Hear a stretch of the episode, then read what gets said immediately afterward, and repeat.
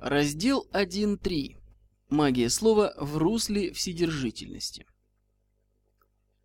Именно в силу названных объективных обстоятельств на протяжении всей истории в культуре человечества неискоренимы разного рода учения о магии слова и об освоении этого искусства воздействия на течение событий в жизни. В предельно алчных своих выражениях они доходят до стремления узнать сокровенное имя Бога для того, чтобы обрести власть над ним. А вторая их сторона выражается в традициях, свойственных в разное время разным обществам, согласно которым истинное имя человека вправе знать только он сам и самые близкие ему люди, а все остальные могут знать человека только по прозвищам. Так, истинное имя фараона в Древнем Египте было тайной. Также и на Руси чуть ли не до петровских времен, конец 17 века, общество знало многих людей только по церковным, крестильным именам или житейским прозвищам, а не по их истинным родовым именам. Из ощущения магии слова проистекают и традиции именования по иносказательным прозвищам тех сил, природных объектов и субъектов, призывать которые по тем или иным реальным или мнимым причинам представляется нежелательным. Вследствие этого в русском языке медведь – тот, кто мед ведает, вместо бер – берлога, логово бера. Сахатый вместо лось, поскольку рога лося по форме несколько напоминают лемехи плуга. Лукавый, нечистый, тоже слова-заместители сущностного наименования известного рода субъектов. Есть в русском языке и исторически длительный каскад замен такого рода. Хер. В прошлом название буквы Х, ныне именуемый Х. Некогда название буквы Хер стало заместителем запретного слова с этой буквы начинающегося.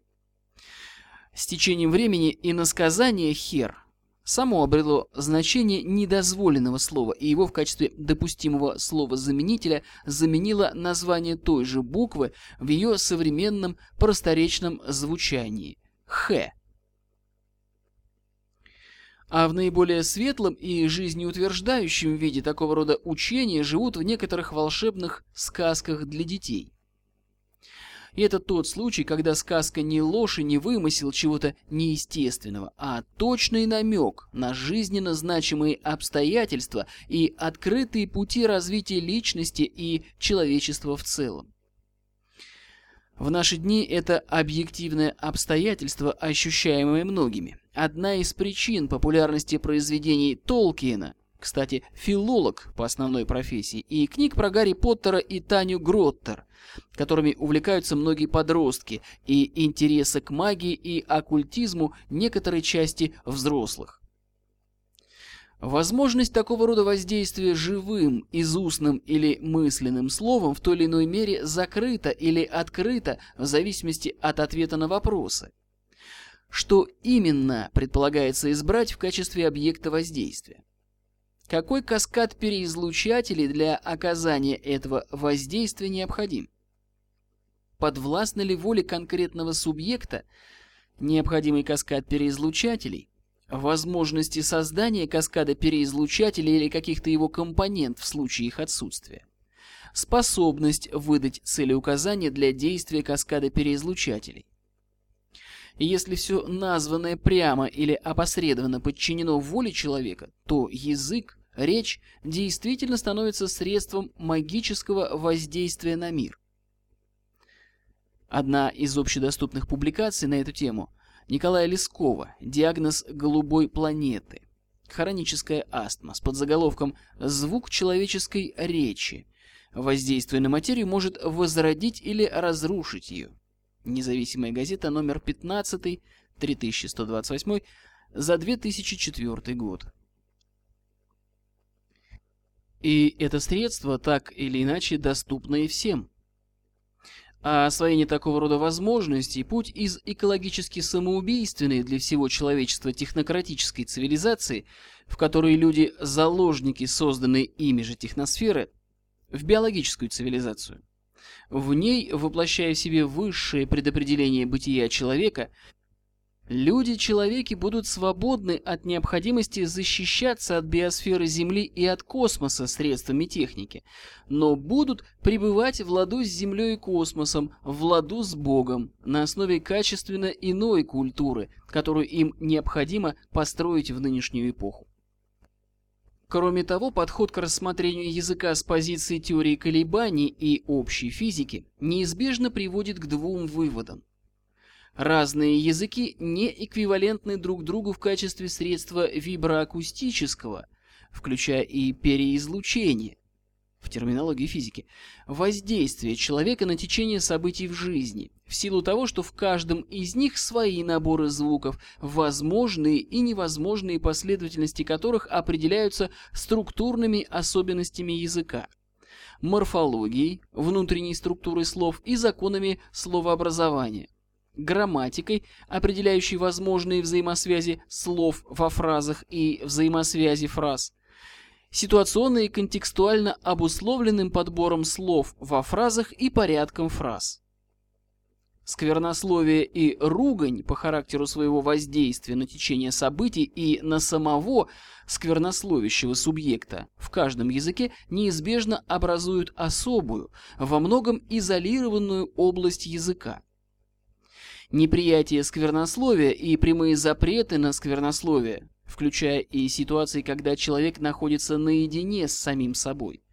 Это не бессмысленные требования этикета, а реакция общества на тот объективный факт, что сквернословие по своему виброакустическому, включая переизлучение, воздействию на жизнь и на самого сквернословящего, действительно объективно, мягко говоря, неблаготворно. С такого рода неэквивалентностью разных языков в качестве средства виброакустического, включая и переизлучение воздействия на течение событий в жизни, связаны разные учения об особой роли и особых возможностях некоторых из языков человечества. Обратной стороной этого вопроса является аспект сквернословия в том смысле, чья ругань обладает большей досягаемостью и разрушительнее по своему воздействию. Сторонники такого рода учений доходят до того, что возводят тот или иной земной язык в ранг языка, которым Бог осуществил творение мироздания. Такого рода заявления делаются большей частью в отношении иврита, язык Торы Ветхого Завета, библейских эзотеризма и оккультизма, арабского, язык Корана и суфийского эзотеризма, древнерусского, церковнославянского, санскрита, язык вет, китайского и японского. Великодержавникам США влезть в этот список, может быть, и хочется, но сделать это им весьма затруднительно, поскольку современный английский, включая и его американскую версию, возник после завоевания Англии норманами во главе с Вильгельмом Завоевателем, то есть уже в довольно позднее историческое время, в процессе развития смеси из древнего языка англосаксов, латыни и чего-то франко-нормандского. Но если соотноситься с представлениями земной науки об информации, то создание разного рода систем в большинстве случаев требует предварительного определения свойств самой системы и ее компонент на объемлющем ее языке, который может быть запечатлен в системе в неявном виде, а в явном виде только отчасти. Кроме того, как заметил еще в 1872 году, хотя и не по поводу роли и различия языков, Алексей Константинович Толстой в стихотворении «Послание М.Н. Лонгинову о дарвинизме» Способ, как творил Создатель, что считал он более кстати, знать не может председатель комитета по печати. И чем сложнее система, тем выше при ее создании потребность в языке, выходящем за пределы этой системы. Однако в условиях толпы элитаризма с количественным преобладанием в обществе носителей нечеловечных типов строя психики, чьи бы то ни было элитарные претензии на возведение в ранг суперязыка того или иного языка из числа исторически сложившихся, значимость которого якобы полностью обесценивает значимость всех прочих, жизненно несостоятельны и просто вздорны, поскольку для действенности магии живого слова осуществление виброакустического воздействия, включая переизлучение в других частотных диапазонах, объективно необходимы переизлучатели, а часть переизлучателей несет в себе сам человек, единственный и неповторимый. О типах строя психики и о том, что значит состояться в качестве человека, смотри работы ВП СССР «Мертвая вода» в редакциях, начиная с 1998 года. От человекообразия к человечности, в первой редакции от матриархата к человечности. «Приди на помощь моему неверию», «Принципы кадровой политики», «Диалектика и атеизм» – две сути несовместны. От корпоративности под покровом идей к соборности в богодержавии. Здесь же поясним кратко. Информационное обеспечение поведения человека можно разделить на следующие категории. Врожденные инстинкты и безусловные рефлексы, а также и их оболочки, развитые в культуре. Традиции культуры, стоящие над инстинктами. Его собственное ограниченное разумение. Интуиция вообще – то, что всплывает из бессознательных уровней психики индивида, приходит к нему из коллективной психики, является порождением наваждений извне и одержимости в инквизиторском понимании этого термина. Вводительство Божьим промыслом на основе всего предыдущего, за исключением наваждений и одержимости, как прямых вторжений извне в чужую психику, вопреки желанию ее носителя.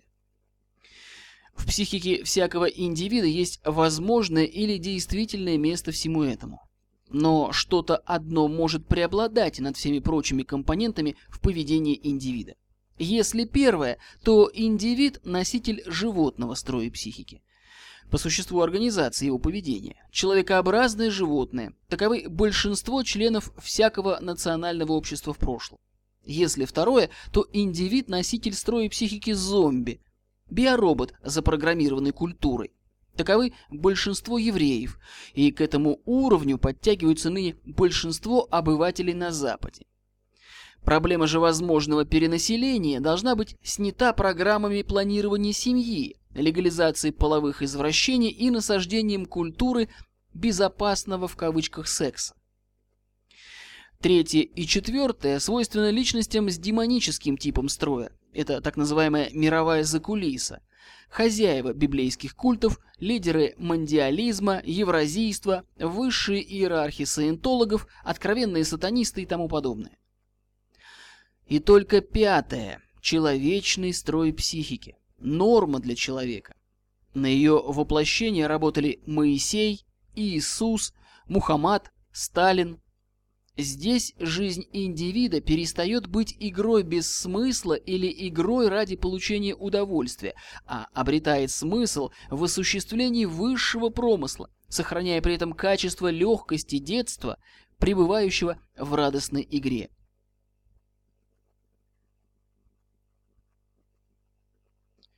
Последнее обстоятельство означает, для того, чтобы переизлучение свершилось, необходимо, чтобы не только имелось целеуказание в отношении объекта или субъекта, на который предстоит воздействовать вольно или невольно в алгоритмике бессознательного поведения, но и структуры переизлучателей. При этом подразумевается, что необходимы переизлучатели разной направленности действия и обратимые переизлучатели, поскольку в общем случае рассмотрения процесс оказания виброакустического воздействия, включая переизлучение, процесс управления. Для того, чтобы управление было осуществимо с желательным или должным качеством, необходима циркуляция информации и несущих ее потоков энергии материи по всем объективно необходимым контурам прямых и обратных связей. Отсутствие того или иного переизлучателя необходимой направленности или его неработоспособность рвет тот или иной контур, что влечет за собой падение качества управления процессом вплоть до его полного срыва. Были достаточно развиты, чтобы быть пригодными к действию в сложившихся условиях, иными словами, объект предполагаемого воздействия, должен находиться в пределах их досягаемости. Были активны в соответствующий период времени, для чего необходимы накачка их соответствующими видами материи и энергии. Материя и энергия взаимно переходят друг в друга – в контексте работ ВП СССР термин «материя» более общий в своем частном значении подразумевает материю вообще, в ее агрегатных состояниях – кристаллическое, жидкое, газ, плазма, полевое и вакуум. А термин «энергия» подразумевает материю в процессе перехода из одного агрегатного состояния в другое или параметры внутренней динамики материи в пределах качественно неизменного агрегатного состояния. Информационно-алгоритмическое обеспечение их функционирования должно быть не только доступно, но должно быть загружено в систему. Если говорить на языке компьютерных аналогий, то модем может быть подсоединен к компьютеру, может быть включен в сеть, но чтобы им можно было воспользоваться, его специфическое программное обеспечение, драйвера и программы настройки, а также и прикладные телекоммуникационные программы необходимо не только инсталлировать в операционную систему, но и активизировать, то есть загрузить.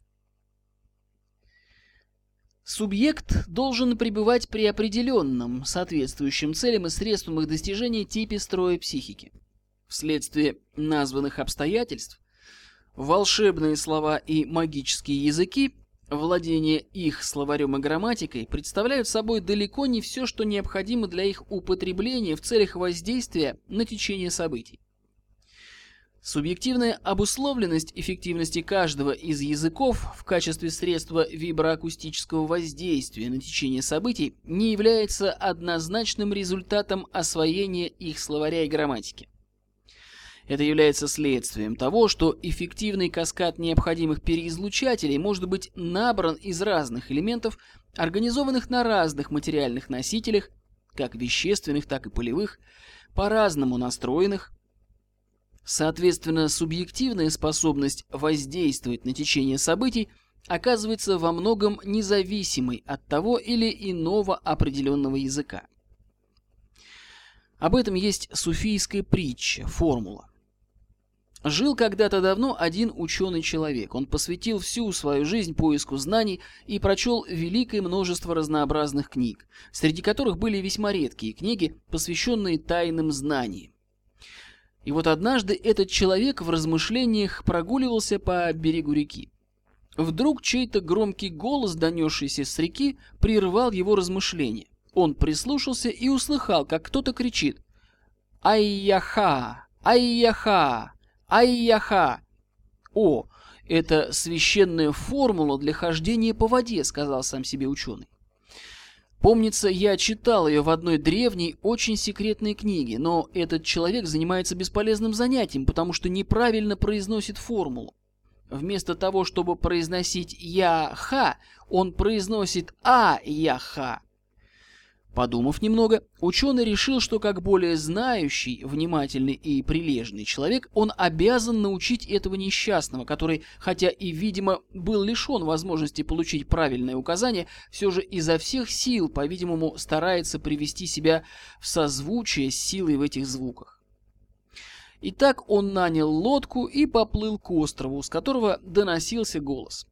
На острове в хижине он увидел Суфия, время от времени громко повторявшего все так же неправильно посвятительную формулу. «Мой друг», — обратился к нему ученый, — «ты неправильно произносишь священную фразу. Мой долг сказать тебе об этом, ибо приобретает заслугу как тот, кто дает совет, так и тот, кто следует совету». И он рассказал ему, как надо произносить призыв. «О, спасибо тебе, добрый человек», — ответил Суфий. «Ты очень добр ко мне, ты специально переправился на другой берег, чтобы сказать мне правильную формулу. Я очень, очень тебе благодарен». Удовлетворенный ученый сел в лодку и отправился в обратный путь, радуясь, что совершил доброе дело. Некоторое время из хижины не доносилось ни звука, но ученый был уверен, что его усилия не пропали зря. И вдруг до него донеслось нерешительное «Ай-я-ха!» Суфия, который опять по-старому начинал произносить звуки призыва. Ученый начал было размышлять над тем, до чего ж все-таки упрямы люди, как отвердели они в своих заблуждениях, но вдруг услышал позади странный плеск. Он обернулся и замер от изумления. К нему прямо по воде, как по суху, бежал Суфий. Ученый перестал грести и, как завороженный, не мог оторвать от него взгляда.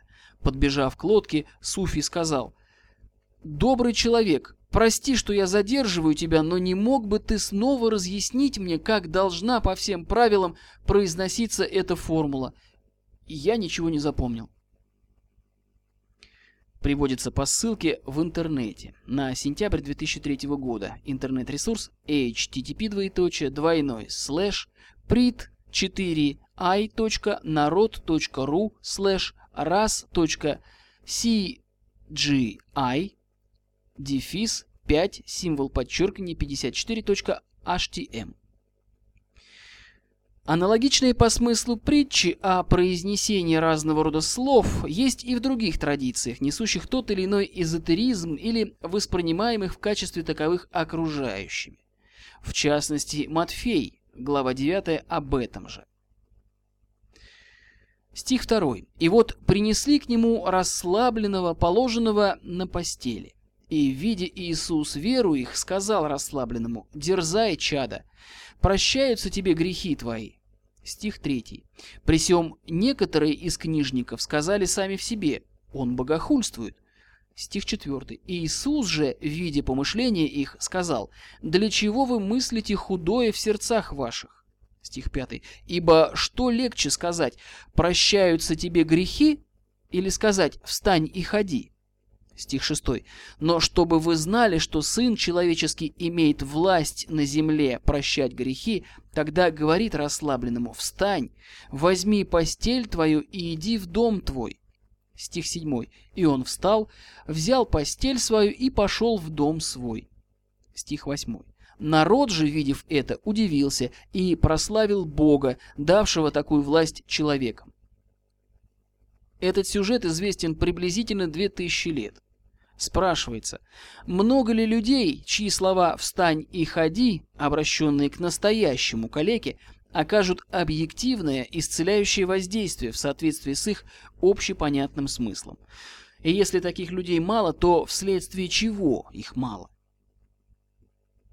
Все эти обстоятельства делают во многом ущербным или беспредметным рассмотрение некоторых вопросов языкознания в отрыве от обладающих личностной спецификой нравственности и организации психики носителей языка.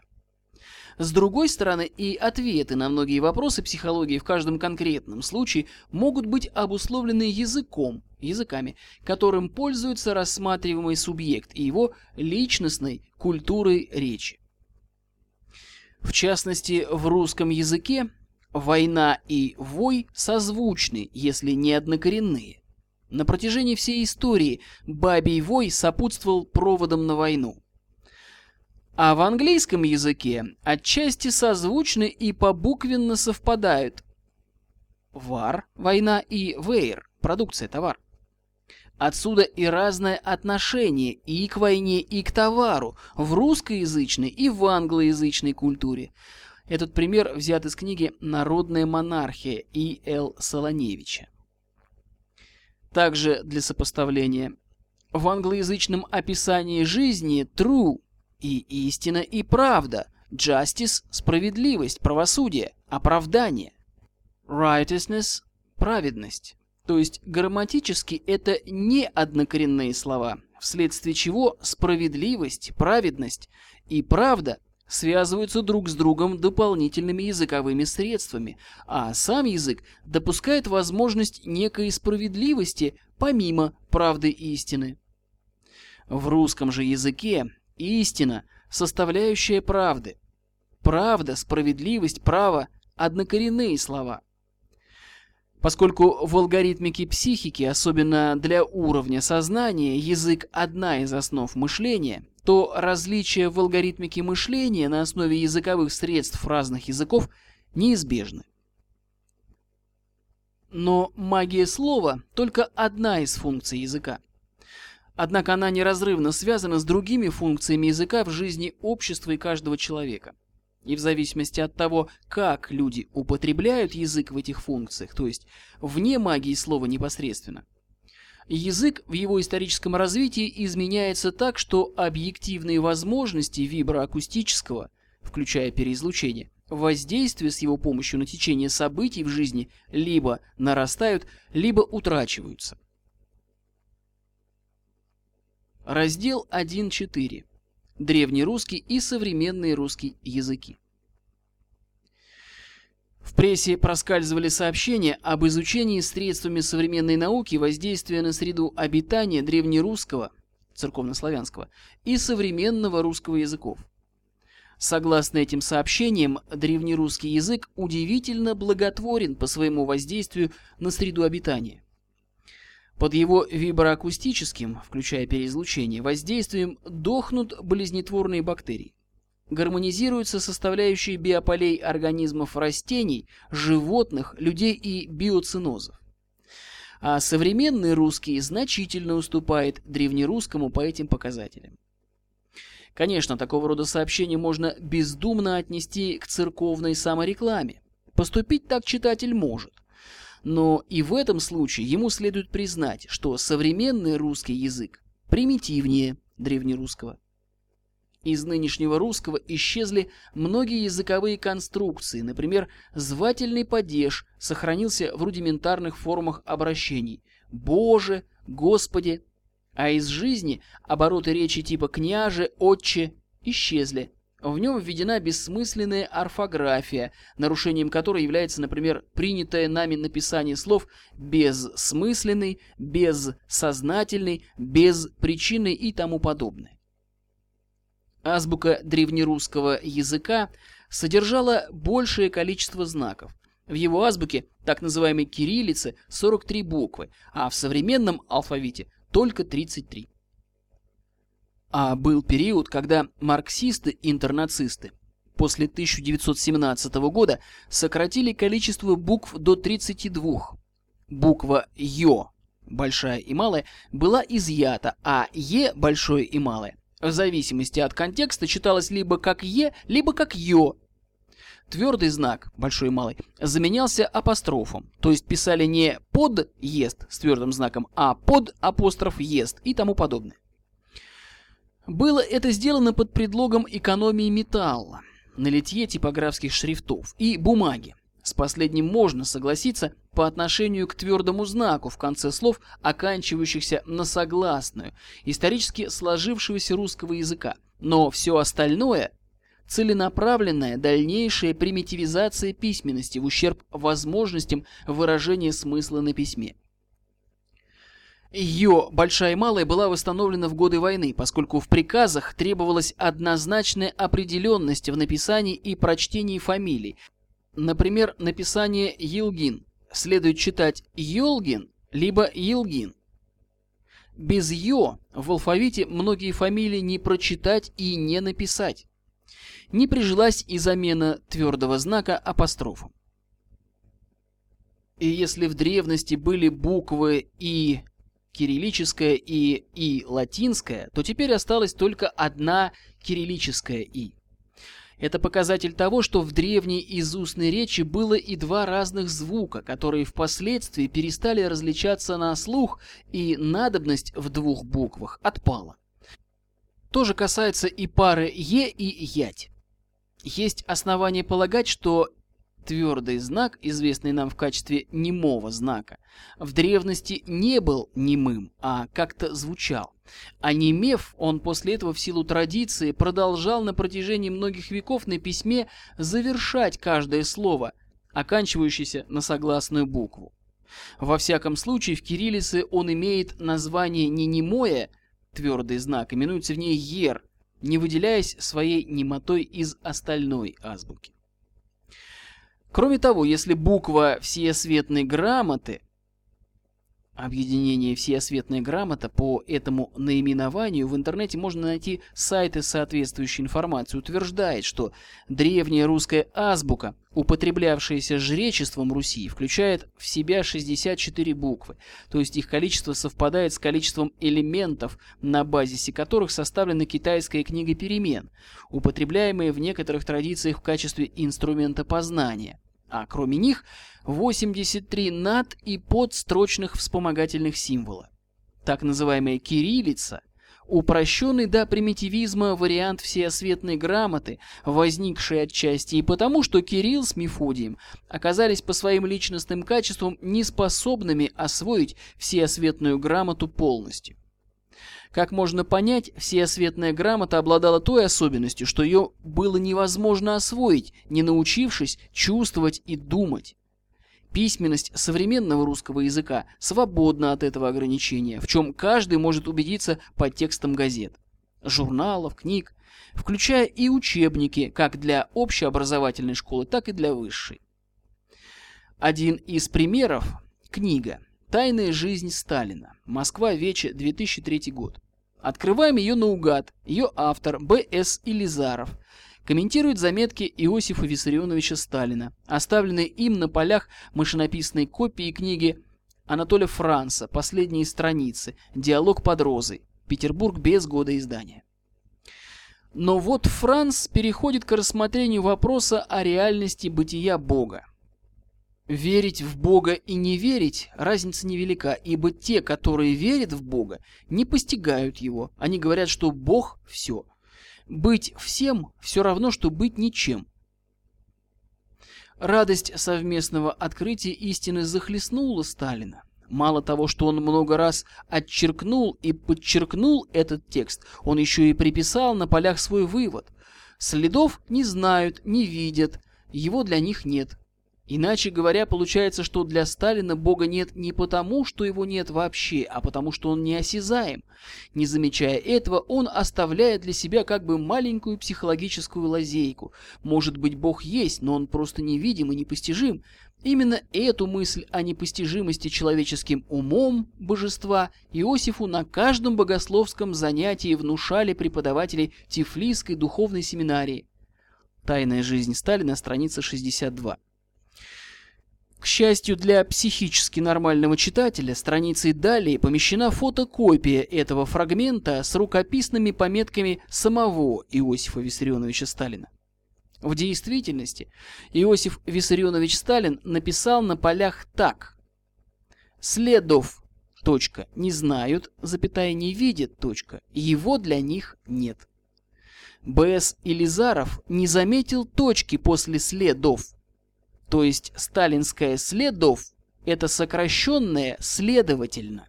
Сталин пишет «для них нет», а Б.С. Илизаров пишет «для Сталина Бога нет не потому...» И на этом подлоге далее громоздит несколько страниц доказательств атеизма и демонизма Сталина.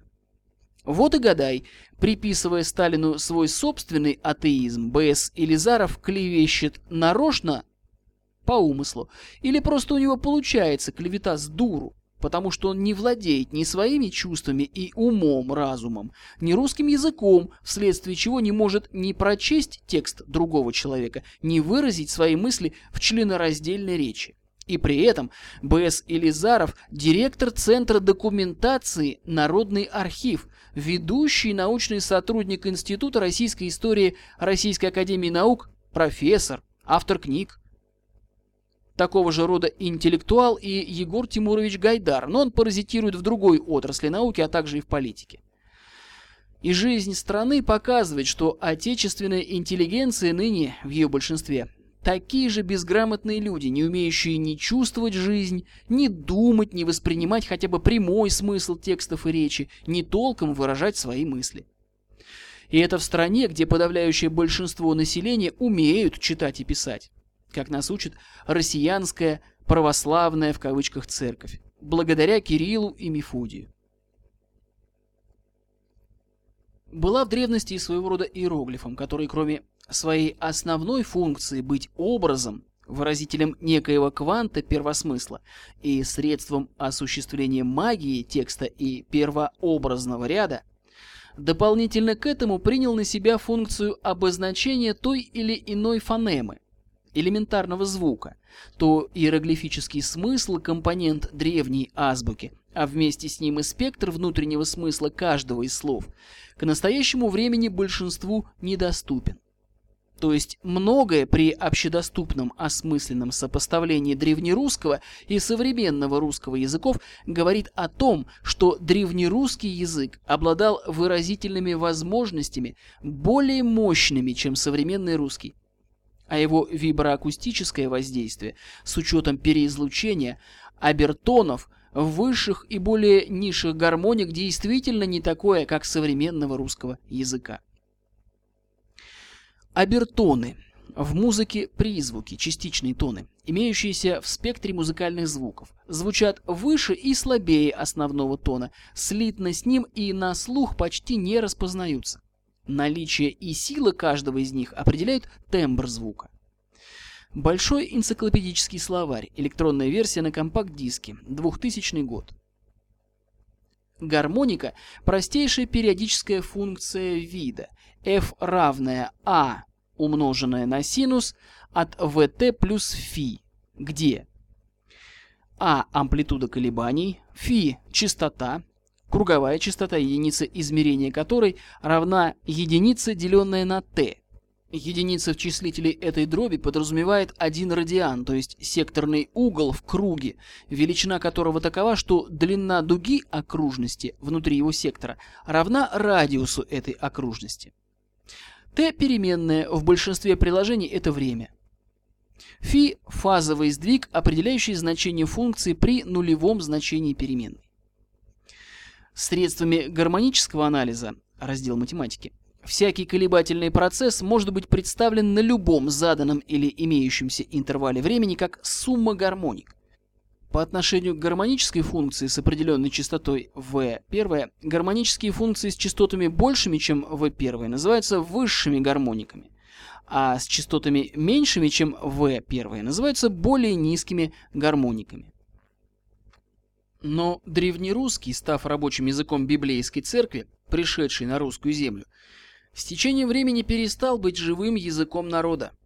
Народ говорит и пишет на языке, который по словарному составу, по морфологии и грамматике во многом отличается от древнерусского. И это приводит к вопросу. Почему в жизни народ ушел от языка более эффективного, в смысле выразительности и магии слова, к языку менее эффективному? Все ответы на этот вопрос по существу могут быть детализацией одного из двух общих ответов на него. Церковный.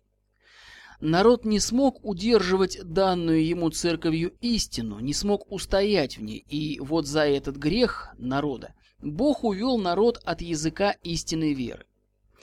По существу вариант ответа на поставленный вопрос в духе «россиянской православной» в кавычках церкви означает, что если церковь хранит истину в писаниях и службах на языке, который ныне именуется церковнославянским, то, уводя народ от языка церкви, Бог сам закрывает истину от новых поколений народа, то есть ответ на вопрос об изменении языка народной жизни в церковном смысле глуп и богохулен по его существу, поскольку Бог предстает в нем неоспоримым противником распространения в народе правды истины.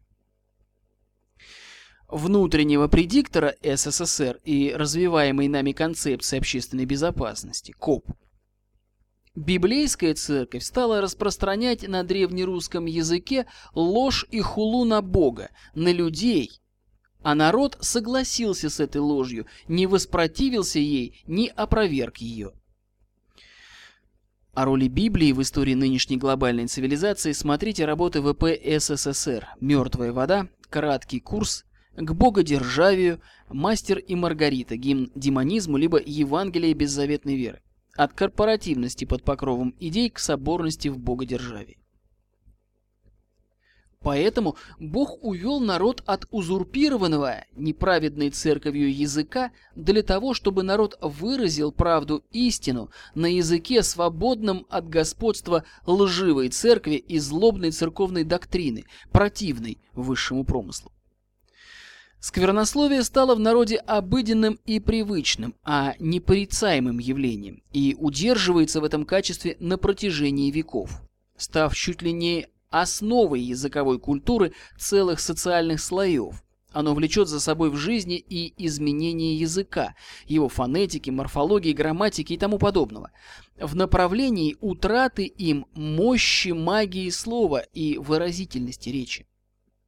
Лживость, вороватость свойственны характеру многих русскоязычных, и это не мешает многим из них почитать себя истинно русскими, вследствие чего некоторая часть из них активно работает на порабощение и закабаление других, подчас того не понимая.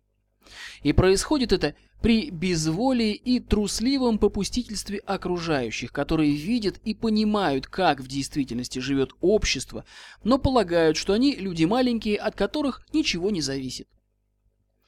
И этот порочный стиль бытия общества воспроизводится на основе русскоязычной культуры на протяжении веков. Иными словами, магия слова и магия текста, как объективные возможности воздействия на течение событий в мире, открываемые носителем языка свыше или закрываемые от них, обусловлены тем, в каких целях употребляется язык как средство передачи и хранения информации в жизни общества. Соответственно, этому изменяется и язык во всех его составляющих. Глава вторая. Смысл слов и смысл речи.